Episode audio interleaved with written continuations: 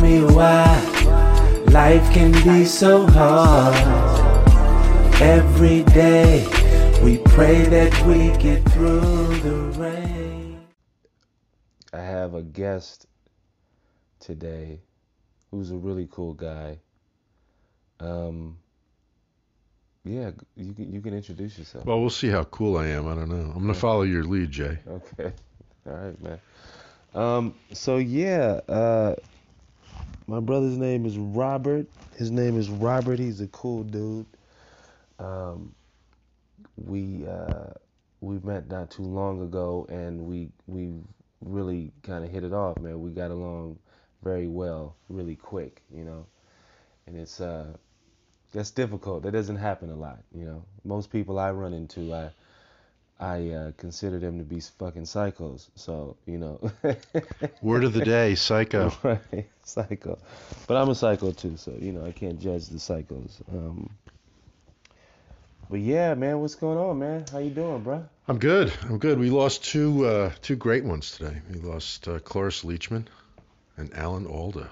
Cloris Leachman. Who is that? Well, she was in many things, but famous for Mary Tyler Moore, the sitcom. Oh yeah, it's crazy. My father used to work for NBC and CBS. I don't know which one. CBS. CBS. There you go. And I remember being a kid, and he had a chair, one of those director chairs, and it had uh, um, Mary Tyler Moore on the back.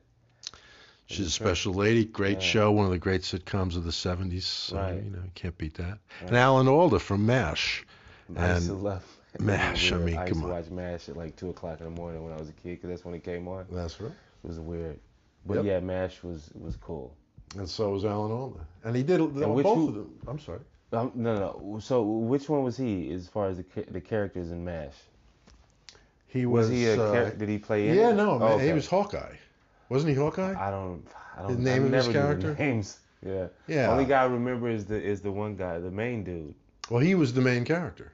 Oh, okay. Alan Alda's his main character. Ah, Skinny white guy. yeah, yeah, yeah, yeah. Yeah, man. That's him. He passed away. Passed away today. Wow. Cloris Leachman was like 94, maybe something like that. Alan Alda was something like 85. Oh, okay, yeah, yeah, yeah. So it's not like they didn't live long, Long lives, lives, and yeah. great lives. Yeah, yeah, exactly. But just coincidentally, same day, boom, both, both gone. Yeah.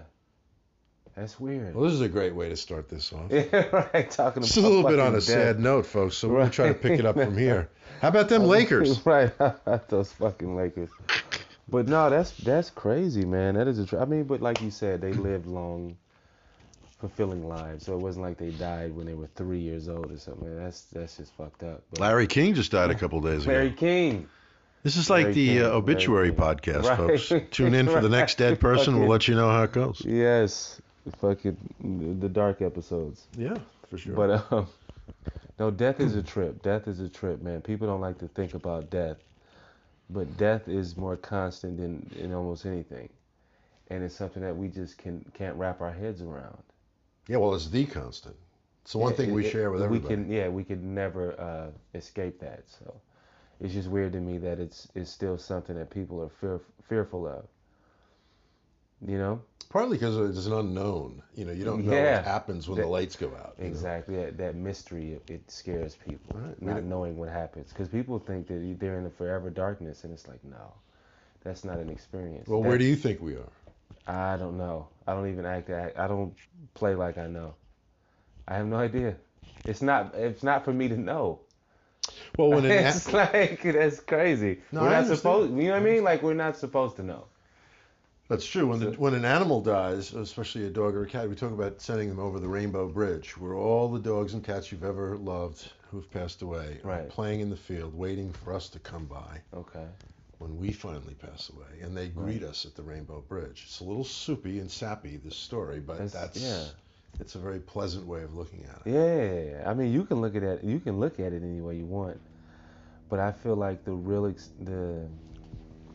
I don't know what happens after you die because I've never died. Um, so I can't speak on something I know nothing about, but I could speculate. you know what I mean? Like we can create these these uh, images or concepts in our minds to kind of help us not be as fearful about death. Yeah, for sure. But death is uh What about a heaven concept? Yeah, You good with that? yeah, All right. Yeah. I mean, I would like that. I would like that, but um, I feel like to a certain degree, this this is heaven. What we're experiencing now. You know what I mean? Like I feel like if if you feel as if you're in heaven while you're alive, then you know it makes things a lot easier. That's real- I got to be honest with you. That's very heady stuff. We're really in the heady portion Yeah, of the yeah, program yeah. now. But I love it. I mean, it's we're great. too deep. It's, no, it's But great. I remember I was in a philosophy class and my uh, the teacher was talking about um he was talking about like heaven and stuff like that and and, and he asked me he was like uh so what you don't you don't think when you die you go to heaven I said I feel like we're in heaven now and people looked at me like I was crazy it's like oh that's sweet but stupid they really they looked at me like they had never thought of life in that way Hmm. as being heavenly and it really it, it tripped them out yeah I It's a good way to look at it. yeah why not man why not but yeah um so tell the people where you're from man Born and raised in New York City. New York City over New here New York. hey what are we doing New York is in the house tonight, I guess. And what part of uh, New York Well, I actually grew up and raised in Yonkers, which is right outside of the city, and then in Manhattan itself, Upper West Side. okay Yonkers Yonkers. Yonkers what was it like growing up in New York and when were you when, you grew up in the 70s right Right. what was it like growing up in Well, the music was a lot better than it is Oh, today. yeah, yeah. I know, I know it. I know it was. Don't you hate when older people say the music was better in my you know you're day? getting old. He's ah, Just tedious. Music, yeah, the music Awful. nowadays is shit. Well, I didn't say that. But I mean, it is. That's, I mean, but that's that's a different subject. But yeah, um, Well, let's put it to you this way: people played their own instruments back then. right. People actually knew how to play instruments. Yeah. So. They knew how to sing. There was no auto tune. Right. Well, we used to go to a place called the Fillmore East. They, there's one out here too in San Francisco uh, called the Fillmore West, ironically enough, but owned by the same guy, Billy Mhm. Graham. And um, his concept was to have three acts hmm in a given night who were completely different from each other. Okay, that's cool. And his concept was, quote, if I'm going to show these kids music, I want to broaden their scope, their interest level. Right. So you're not coming here just to listen to stoner music or heavy metal music or what classic music or country music. You're going to hear three different bands, three different acts, I should say. And they were all uh, good. yeah, they're well, they're all good in their area. right. It was the freakiest thing in the world because that's not how you normally go to a concert, right? You go to a concert to listen to a particular genre. Exactly. Exactly. Like if you're going to see Jay Z, for example, hmm you're going to hear another rapper with him. Similar Similar, to yeah. Jay Z. Right. At least in the area of rap. Right. Because that's the, the demographic that. Yeah. Sure. exactly. Or if you're going to go listen to rock and roll, you're going to hear another rock and roll act. That's not what happened here. So we got a chance to see all different kinds of music. I'll give you an That's example. Pretty dope, man. there was one night where I wasn't expecting to go. I ended up showing up to Fillmore East. They should give you a little program. hmm I look in the program, and the first act is Porter's Popular Preachers. hmm 30 black gospel ministers Wow. singing gospel music Man. from the South. Right. They were legit. Right. They were amazing. Their harmonies were great. The Ah. lyrics were incredible. And it just blew your hair back. Right. I mean, it was right, incredible. Right. Right. Right. The very next act was the very first time Led Zeppelin ever played live. Wow. Ever. It was here in the United States in New York City. Right. And then the last act was uh, I can't remember the name of the band, but In-A-Gadda-Da-Vida is the famous song that they had. Uh, Oh, why yeah, am I? psychedelic yeah, band? something. Yeah, I'm blanking on. They were so hard to in listen to. of Eden. Or, yeah, In-A-Gadda-Da-Vida. Right. Right. So it's yeah. very hard to listen to after you heard the whole first album from Led Zeppelin Right. because it sort of ruined it for you. Hmm. But anyhow, that was his concept. Um, it probably helped that we were smoking some ganja weed from Mexico. And of all course, that that always helps, days. Um, Doesn't it, guys? or having some sangria and that. But still, it was a very cool way to listen to music, and I got exposed to a lot of things. Saw Jimi Hendrix in the very early days of Jimi, Right. and then he didn't live all that long actually, but still, Uh, probably 50 times. Wow. He was there all the time. Wow. There was a, an act called the Soft Machine used to open for him. Totally instrumental band. I've heard of the Soft Machine. Yeah, Farfisa Order. like jazz fusion or something. like yeah, sort of like a fusiony, jazzy, uh, all no Yeah. no vocals. exactly. instrumental. Exactly. Yeah. The Farfisa organ, which has that weird sound with the spinning speaker in it and all that sort Okay. of Yeah. stuff. And then Jimmy would come out, you know, pretty well taken out by his own, you know, heroin use and whatnot, and, and take these long, elongated, you know, lead breaks. And Mm. uh, but he was a special cat, obviously. Yeah. Saw him a lot. Yeah. Jimmy. Jimmy. Janis Joplin with Big Brother, Janis and Joplin. Holding Company and Man. Doors and Yeah, the all this kind of stuff, full of cl- historically classic stuff.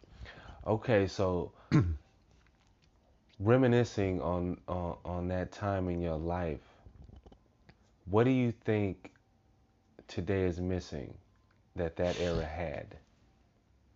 You know, it's one of those things you can't put a finger on. I mean, I saw the Rolling Stones live the first time they ever played in a big venue. They played at Madison Square Garden and they recorded the famous album "Get Your Ya-Ya's Out," Ah, and that's with Midnight Rambler and Jumpin' Jack Flash and all those songs. But it was so beautifully done, even though back in the early '70s the recording instruments they were using was not high tech like it is now. mm-hmm. So I guess in a way, there was a difference between the live stuff, very real difference between the live stuff and the in the recording stuff. Okay? Right.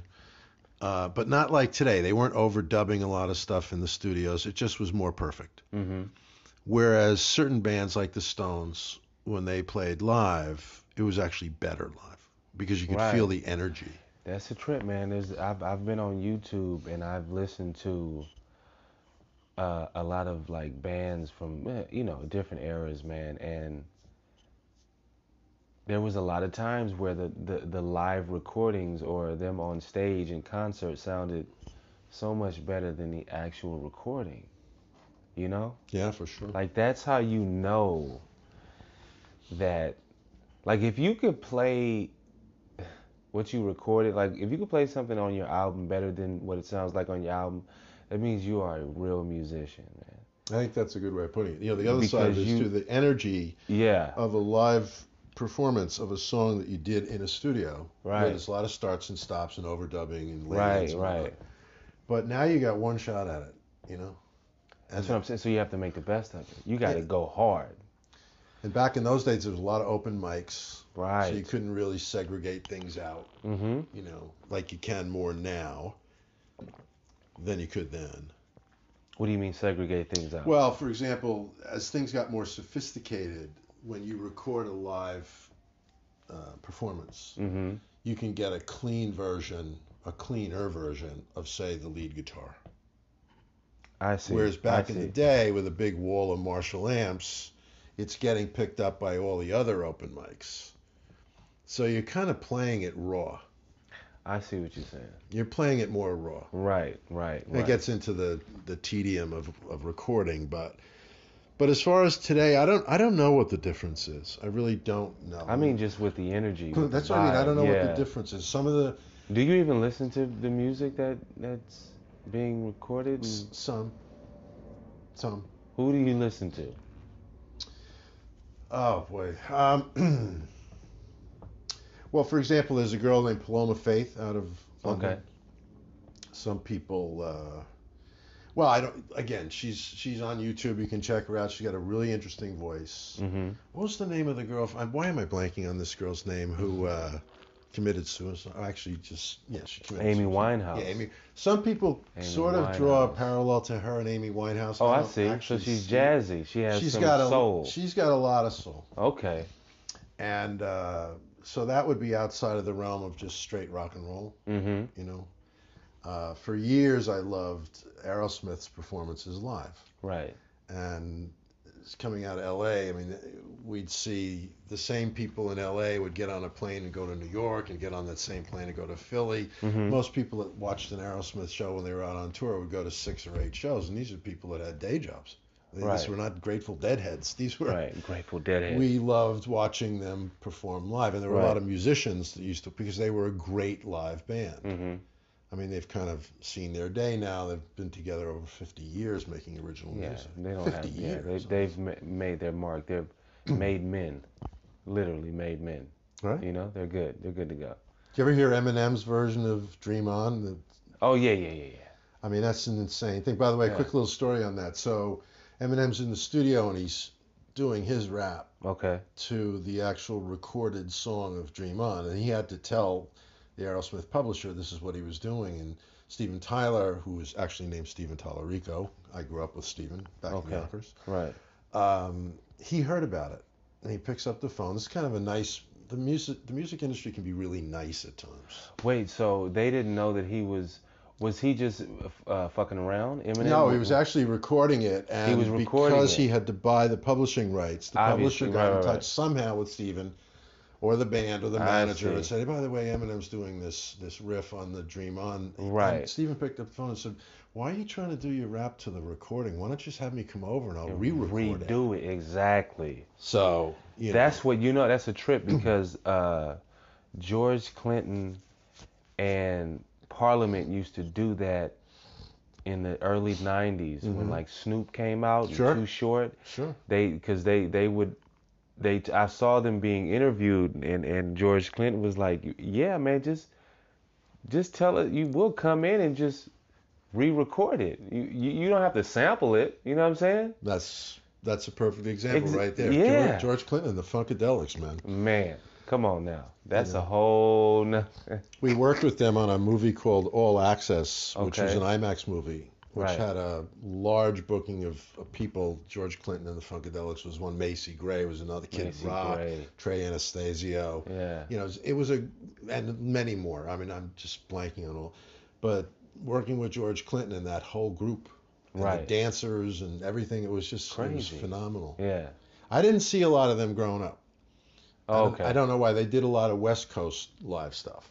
I see. I don't think they came I east see. as much. But where's Parliament from? Where are they from? Like Cl- San Ohio? Francisco. uh, San for some reason, I thought they were San Francisco.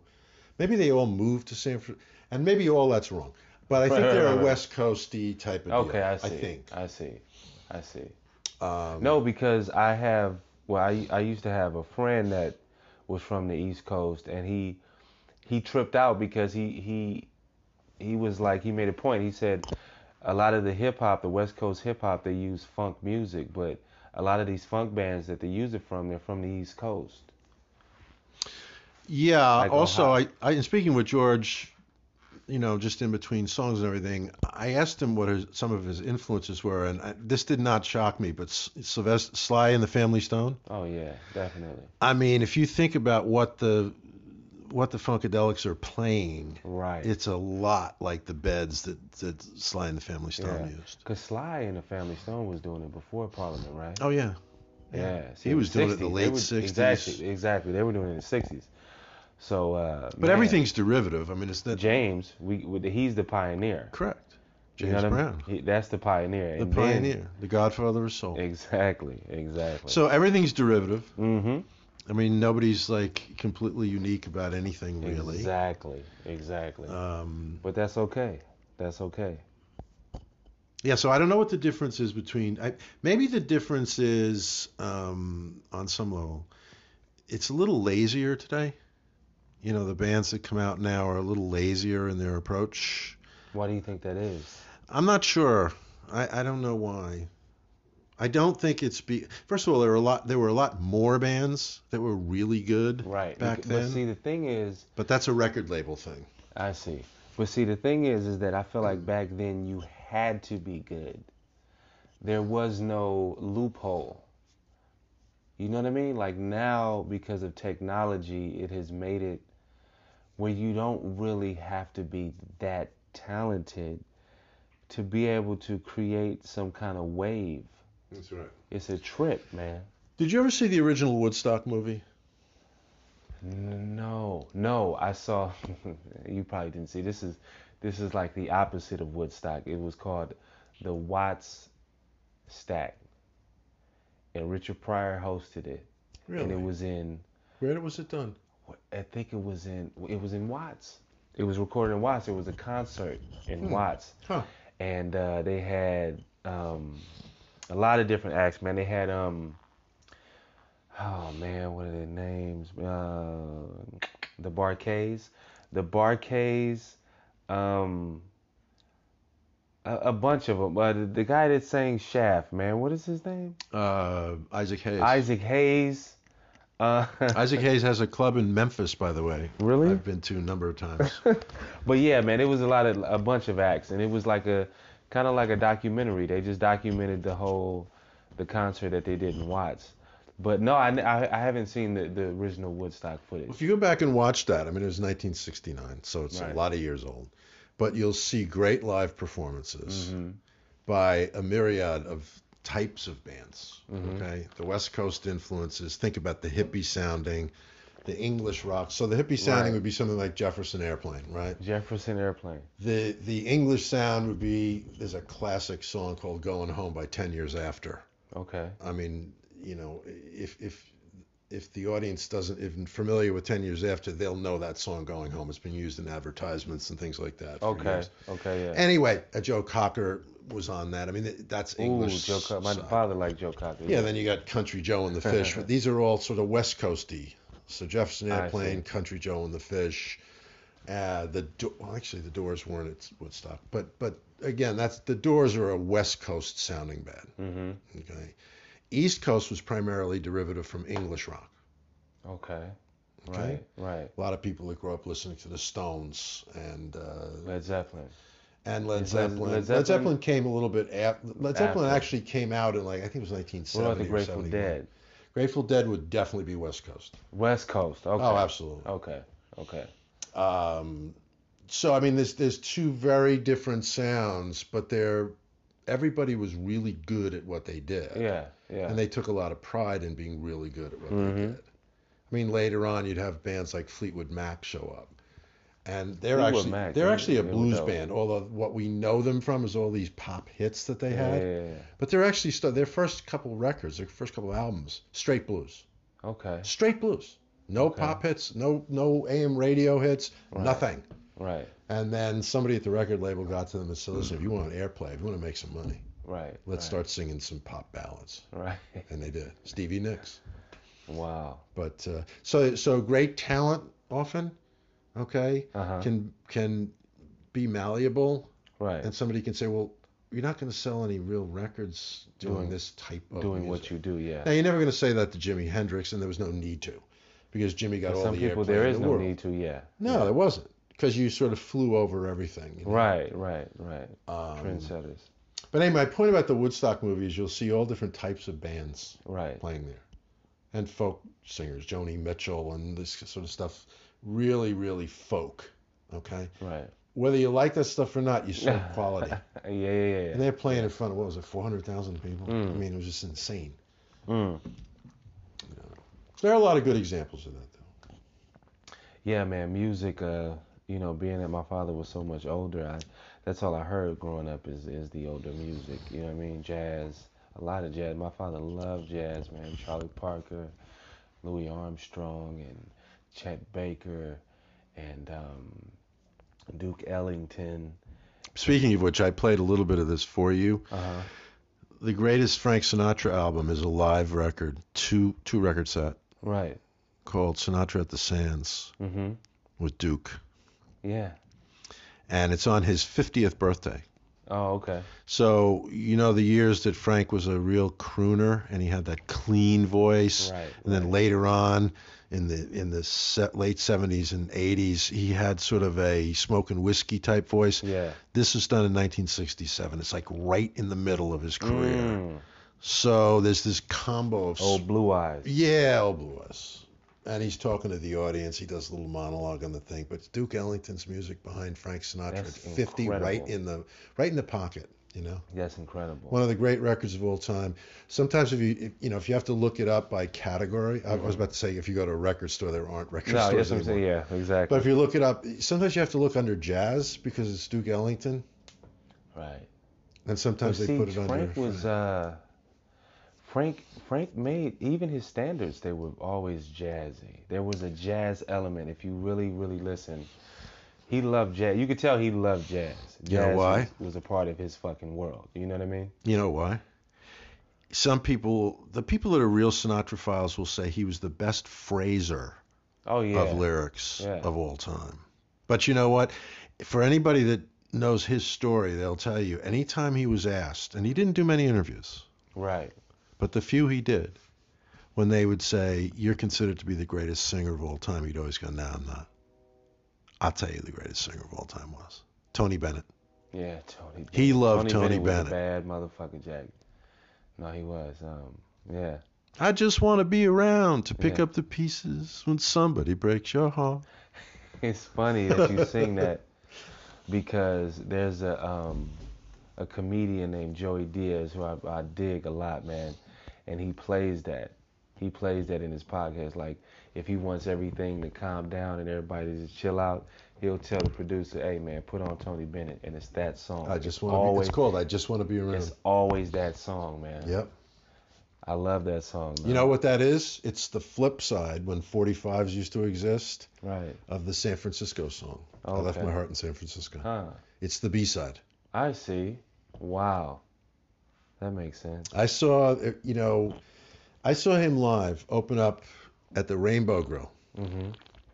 It's actually in between the Rainbow Room and the Rainbow Grill. They opened up another area back in New York, 66th floor, Rockefeller Plaza, overlooking the entire city of Manhattan. Mhm. January 4th. I can't remember the year, but it was it was back a ways, 1992, 3, 4, something like that. Mhm.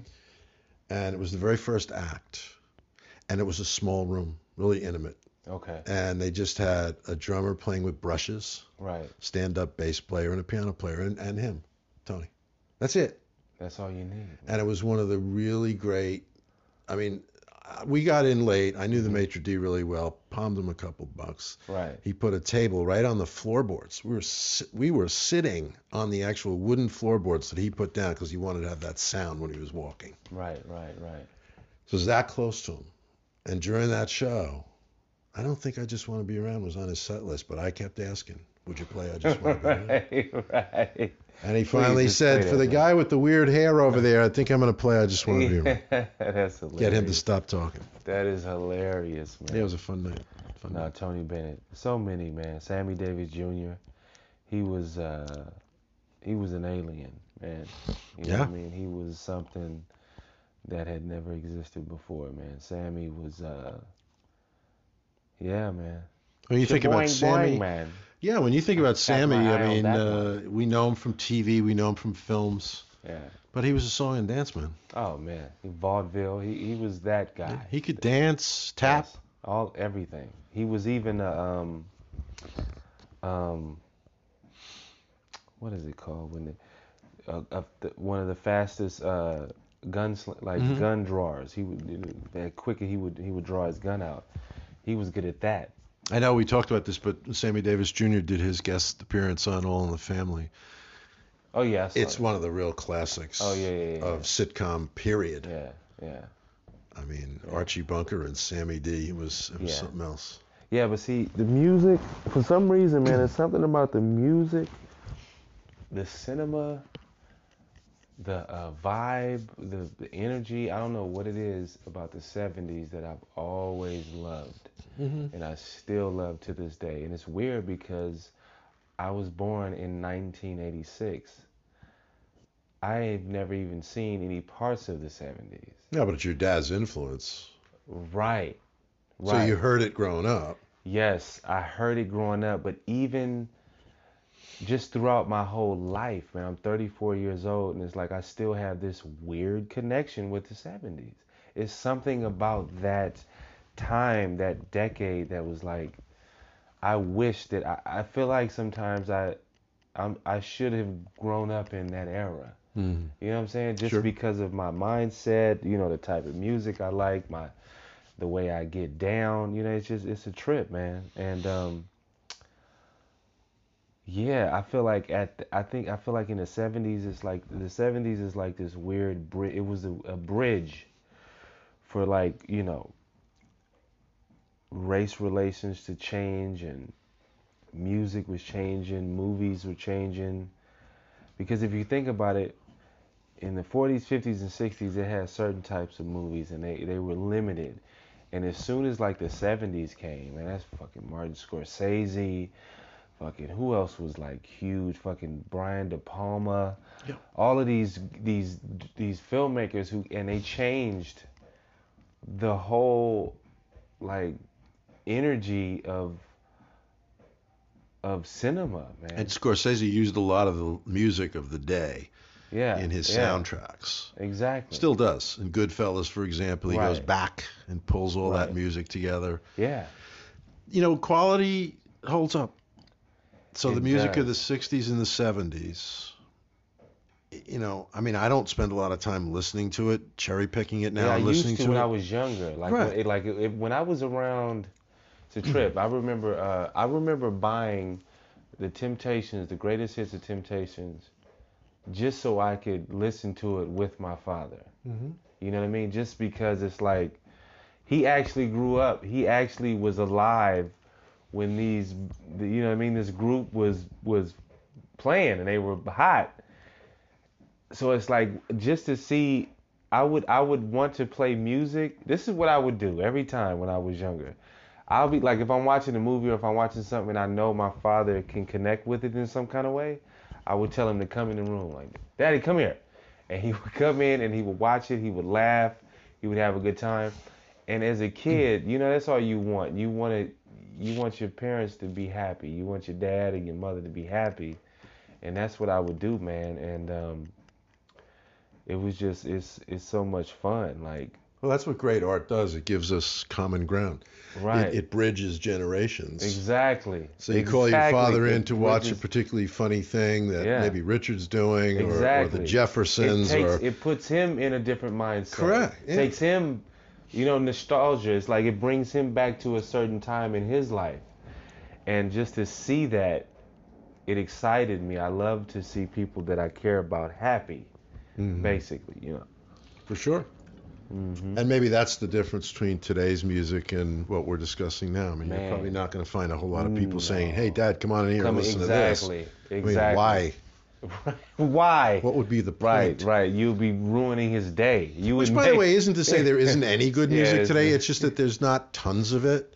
classics don't exist anymore. No. When's the last? What, what was the last classic? Like, let's be honest. As far as musically, what? w- What's the last song you're like? You know what? This is timeless. This is timeless.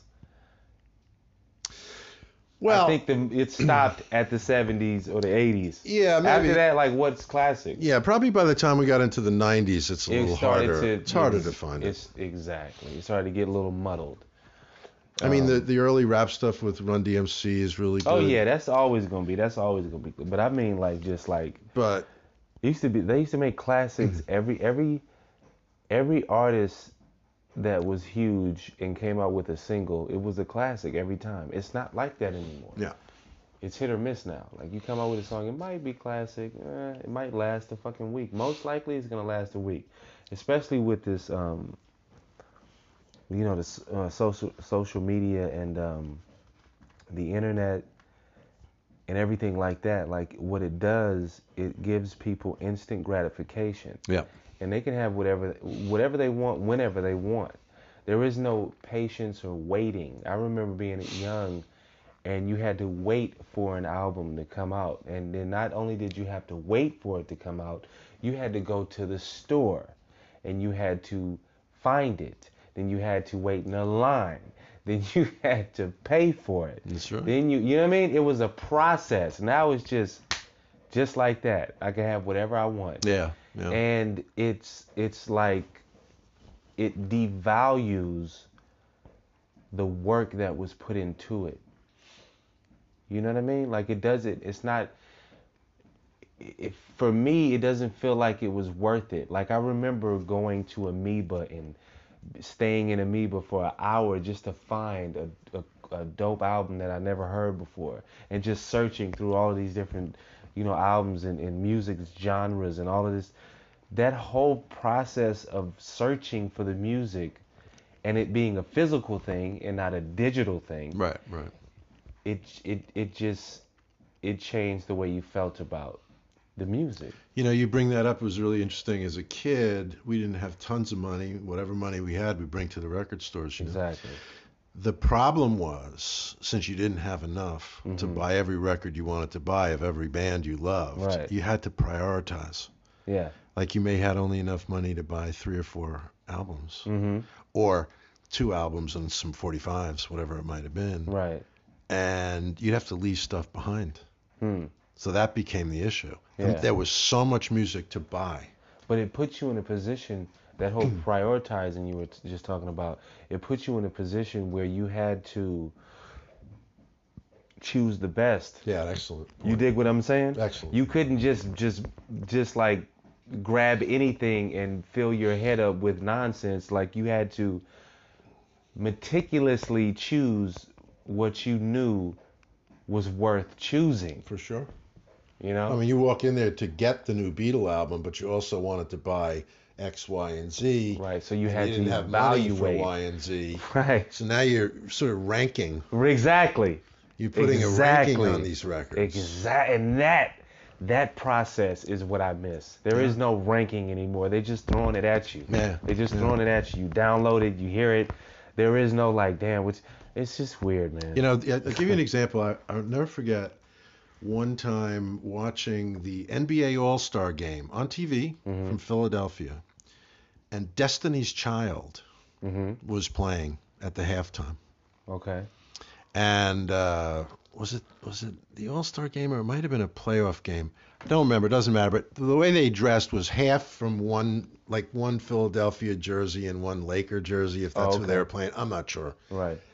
And those people were th- that band was booed off the stage Wow. By Philadelphians. Philadelphians are a little rough. They Okay, don't fuck around. they didn't get it Yeah. because when you think about girl bands like that, hmm And I'm not sure that in 1994 everybody was thinking this, but what it, I thought about was I saw Diana Ross and the Supremes. Yeah. I mean, that was a girl band. Yeah. That was somebody. I mean, you listen to them. The harmonies were unbelievable. Diana Right. was obviously the star. That Right. Destiny's Child was like a trick, a first of many tricks that would come out. You know, even the boy Mhm. bands. Backstreet know. Boys NSYNC. Well, Backstreet Boys were a little. Yeah, no, Backstreet. You're right. Backstreet Boys and NSYNC. I was Pretty thinking much. about Boyz II Men being separate. Okay, Backstreet Boys to Men, Boys yeah. and NSYNC. Yeah. They were tricks, Right. just tricks. Right. There was nothing great going on there. Right. But they put on a great show. That was the beginning of laser lighting and big sound systems. And But so, didn't Michael Jackson do all that crazy shit? oh yeah, I'm talking about. You about. know what I mean? I'm, but Michael Jackson was Michael Jackson. He could have gone out and It's played a cappella, and people would have yeah, thought it was great. Separate. Yeah. But Michael Jackson didn't need any help. Right. NSYNC and Backstreet Boys, they needed that extra They needed the- techno, yeah, right, help, right, visually right, right, as well as audio. exactly. To to to kind of balance out Yeah. everything. Yeah. Sure, sure. Yeah. And you know, and then it sort of devolved into the Jonas Brothers and things of that nature, and you just sort of go, "Oh my gosh, what are we doing here?" You know. Yeah. Um, but yeah, I mean, look, you know, and again, I don't think we always have to live in the past to find great work. There is great work. You just No, have to is. work at it more to You find. You just have to work at it. Exactly. It's not so Just simple. like you used to. Yeah. When you didn't have that uh, uh, accessibility yeah. To be able to just get whatever you want when you want it. You know. So. No, man, I can dig it, man. I can dig it. Oh, this is fun. We're gonna have to do another, uh, maybe a part two of this podcast. Oh yeah, definitely, man. All right. It's about 39 minutes. All right. 39 minutes Yeah. of gold out there, folks. Yeah. Thank you, Jay, for having me on. I appreciate it. No problem, bruh. No Keep me in mind for the next uh, episode. Oh yeah, I gotta do it, man. All right, baby. Appreciate it. All All right, right. man. You have you you have a wonderful uh, day, brother. Hey, you too, man. Tell me why life can be so hard. Every day we pray that we get through the rain.